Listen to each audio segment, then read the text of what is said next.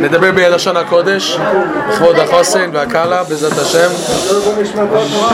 בעזרת השם. יש מושג כזה, של, קוראים לזה עשרה מיני נגינה. זה גמר בפסחים דף קי"ז, זה גם בזוהר, שדוד המלך והצדיקים שיסדו ספר תהילים השתמשו בעשרה מיני נגינה, ושם יש כמה דעות בירושלמי, במדרש, בזוהר.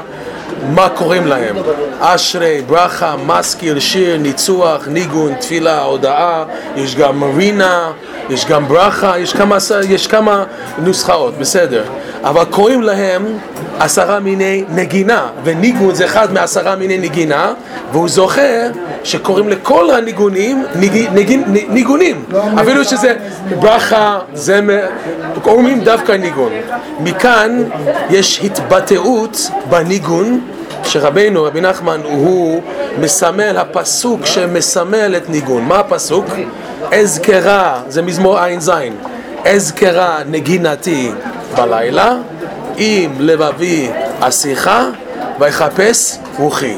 בפסוק הזה המפרשים מסבירים שכאן מונח כל הסוד לגלות הפנימיות של התורה, דרך ניגון, אוקיי?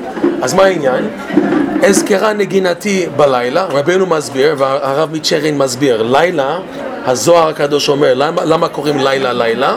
בגלל השליטה של הקליפה שקוראים לה ל"י, ל"י תו, היא שולטת בלילה, לילה על שמה. זה זמן של, זמן, של מזיקים, זה זמן שאדם צריך שמירה מעולה, זה עניין של קריאת שמע על המיטה, וגם כן אדם צריך להיזהר לא לצאת, תלמיד חכם צריך להיזהר לא לצאת לבד בלילות, צריך שמירה, אוקיי?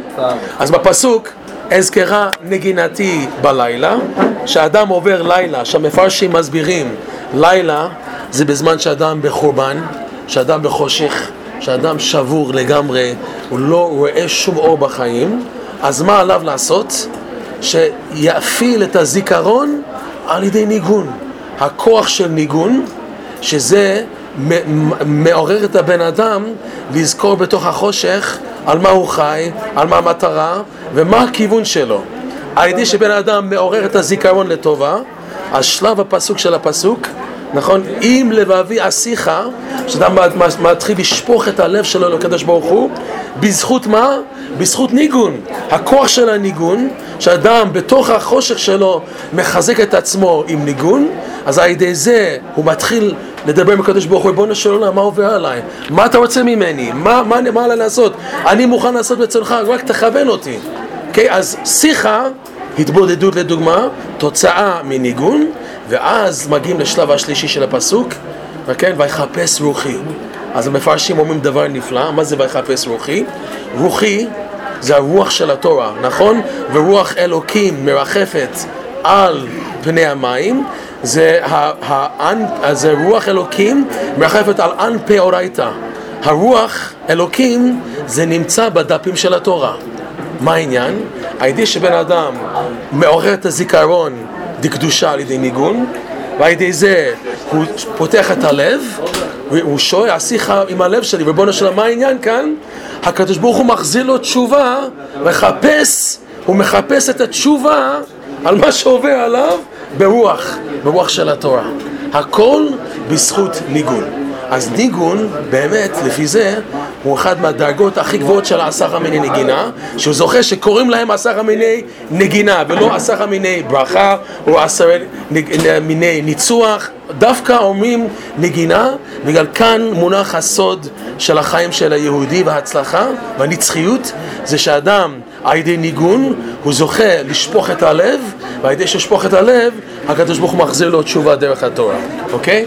רב נוסן אומר שהשמחה של החתונה זה ממש מעוררים את כל העשרה מיני נגינה. הניגונים, הכלי זמר ששרים בחתונות, זה כדי לחבר את הבן אדם לעשרה מיני נגינה. רב נוסן כותב, אם בן אדם לשם שמיים הוא הולך לחתונה ורוקד על דעת להתקרב לקדוש ברוך הוא, רב נוסן כותב דבר נפלא, אדם יכול להרגיש שמחה כזאת שזה ממש לא מהעולם הזה. אז לא כאילו הוא רוקד בגלל זה החבר שלי, והוא למד איתי, או איזה משפחה.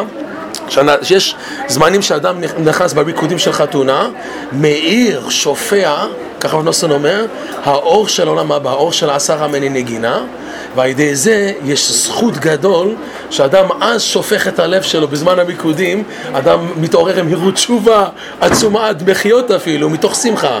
רבי נחמן אומר שעיקר הבכייה זה מתוך שמחה, נכון? בכייה זה ראשי תיבות בשמך יגילון כל היום, בכייה. עיקר בכייה זה כתוצאה מה, מה, מהשמחה. אז זה העניין של השמחה של החתן וכלה. רבנו גם כן, אם אתה זוכר, בסיפור מעשיות של הזין בטלרס, בשמחה, מה כתוב שמה? הם התחילו לזכור את הבטלרס, לזכור, רבנו מדגיש את הלשון שלו בסיפור מעשיות של הזין בטלרס, שמתוך השמחה נזכרו את החסדים ונזכרו את הבטלר הזה שהציל אותם, הבטלר העיוור וזה, ופתאום הוא הגיע. ורבנו מדגיש הלשון שזכרו הזיכרון, בגלל כאן אזכרה נגינתי בלילה. אז יהי רצון שנזכה על ידי הניגון להפוך כל מיני יגון בחיים, להפוך את זה לניגון. זאת אותיות, יגון וניגון, הופכים את היגון לניגון על ידי ניגון בעזרת השם, ועל ידי זה בעזרת השם יבוא משיח צדקנו במאה בימינו.